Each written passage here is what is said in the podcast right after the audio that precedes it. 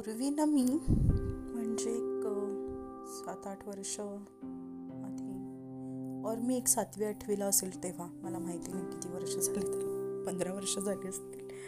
No idea बरं तेव्हा मला ना लिहायला खूप आवडायचं. कविता करायला खूप आवडायच्या. काही सुचलं की पटकन लिहायचे. काही सापडलं नाही की पटकन कुठेतरी नोट करायचं. फोन असेल तर फोनमध्ये फोन तर नव्हतेच तेव्हा पण मोस्टली कागद मिळाला कुठेही. आपल्या टिश्यू पेपरवर इकडे तिकडे.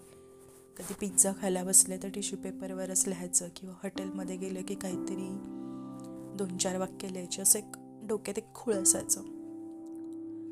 आजकाल वेळ मिळत नाही म्हणणं योग्य नाही आहे वेळ असतो पण तसं सुचत नाही. आणि सुचलं की ते लिहावंसं वाटत नाही. भावनांना पाझर फुटत नाही आहे किंवा सगळंच चांगलं चाललं आहे म्हणून लक्ष द्यावंसं वाटत नाही आहे माहीत नाही. छंद होता हा माझा पूर्वी. विचार केला तर लिहिण्यापेक्षा तर कंटाळा येतो लिहायचा खरं सांगायला गेलं तर. म्हटलं आपण आता छोटे छोटे रेकॉर्डिंगच करूया.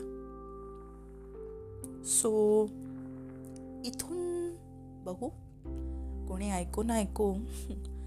एक डायरी मेंटेन करण्यापेक्षा. म्हटलं ऑडिओ मेंटेन केलेला आजच्या डिजिटल युगात कधीही चांगलं. सो हा पहिला प्रयत्न.